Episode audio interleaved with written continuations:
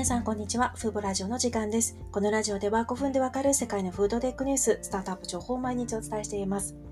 今回ご紹介するのは、代替肉企業、日本の代替肉企業ネクストミーツ社の最新のニュースとなります。その前にセミナーのご案内ですが、今回ご紹介するネクストミーツ社の佐々木社長に今月あ、来月ですね、8月の24日にセミナーにご登壇いただくことになりました。詳細はこれから発表予定ですけれども、オンラインでセミナーを実施する予定です。アーカイブ配信もしますので、リアルタイムで見られない方も見られるようになっております。で、このセミナーのご登園いただくことになった NEXT ミーツ社に関する今回は最新のニュースなんですけれども、先日、さっきの昨日ですね、新潟に代替肉の製造に特化した自社工場 NEXT ファクトリーを建設することを発表しました。この新工場は今年の10月に着工して来年の夏頃に稼働をスタートする予定です。もう皆さんきっとこのラジオを聴いている方で NEXT ミツさんを知らない方っておそらくいないんじゃないかなと思うんですけれども私の印象では、まあ、日本を拠点とする大豆をベースとして代替肉を開発する代表的な企業であり、すごくこう、国内外に進出するスピード感が半端ないなという印象があります。私は去年の9月からフーボメディアを運営して、ちょうどその時からこのフードテックにの勉強を始めたので、実はそれ以前はネクストミーツさんのことを知らなかったんですけれども、当時ツイッターでお見かけしてから、ぐんぐんフォロワーも伸びて、当時確かネクストミーツさんのフォロワーがまだ200人ぐらいの時に、あ、こういう企業さんが日本にいらっしゃるんだということでフォローさせていただいて、それからこう動きをちょくちょく見ていましたが、なんか数日に1回新しいニュースが飛び出してくる企業だなという印象でした。まあ、とてもマーケティングがうまいなという印象もありますし、やっぱりこう、思いがすごく伝わってくる会社ですね。あの、地球を終わらせないっていうコンセプトを前面に出されていて、やっぱり地球問題、環境問題待ったなしという危機感から代々タンパク質事業によって地球環境問題の改善に取り組んでいます。これまでにハンバーガーやチキン、牛丼、カルビ、あとバーガー用のパテ、など5種類の商品を販売しています。きっともうこの、これからお話しすることは皆さんはご存知なことかと思うんですけど、あの、一番こう話題になった印象があるのって、焼肉ライク、焼肉チェーンの焼肉ライクに導入されたことですかね。確か冬あたりにテレビ、SNS ですごく話題になってた印象があります。これは焼肉チェーンとしては初の試みで、まあ、あの、炭火焼きで大豆ベースのあの、ネクストカルビ、ネクストハラミを焼いている写真をたくさん見かけました。私は焼肉チェーン店、焼肉ライクに行くことが難しかったので行けなかったんですけど、実際にこの焼肉、ネクストカルビをあの自宅で食べまして、とても美味しかったです。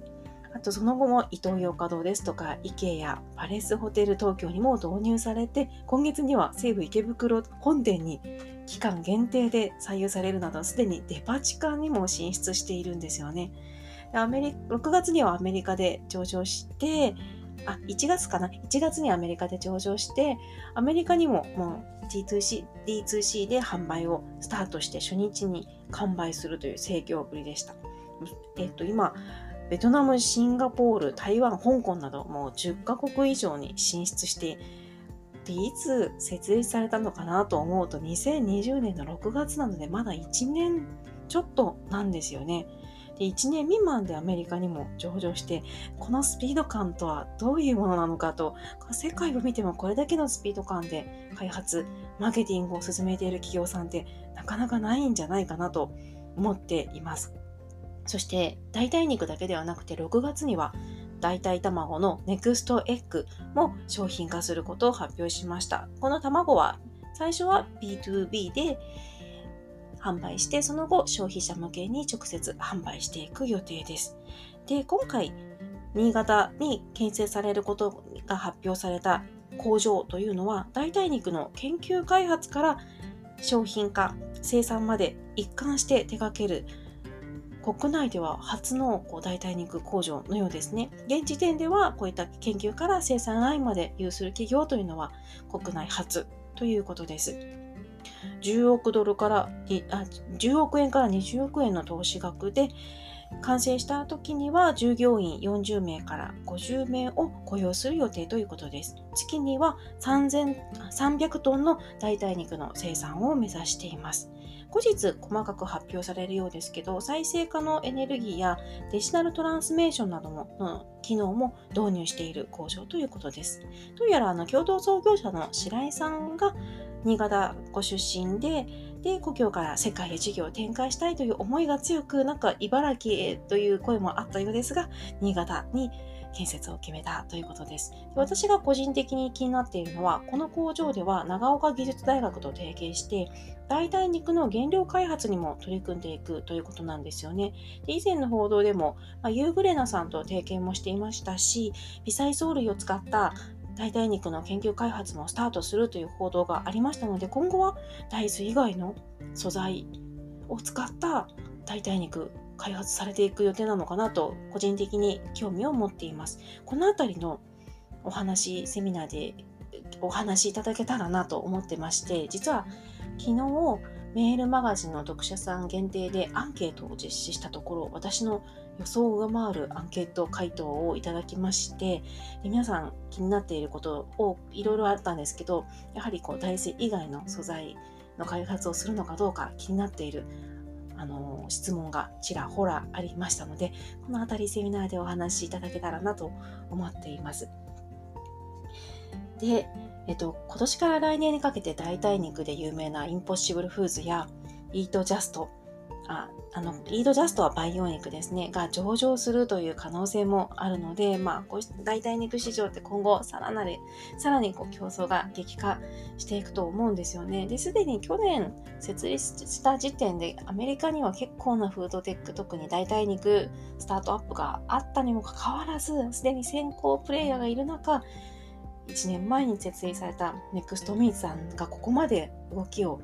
進められるというのは本当爆速だなと思います。で、うまいなと思うのが、日本って海外と比べてまだこう代替肉が必要なになる背景ってこう知らない人も多いと思うんですよね。環境問題への意識、自分事として環境問題を考える意識っていうのは、欧米と比べては日本は低いなという私は思うんですけども、そういった層にも届けられるように、いち早くイトーヨーカドーとかデパ地下とか、まあ、焼肉チェーンとか、まあ、そういった知らない人たちが普段行きそうな場所にいち早く導入していくっていうそのスピード感がすごいなと思いました。でもネクストミーツさんは気候変動問題は日本だけでは解決できないと思っていましてだからこそ海外への進出も急ピッチで進めているんですよね。だから今後なんかもう数日1週間に1回なんか新しいニュースを見ているような気がしますが今後も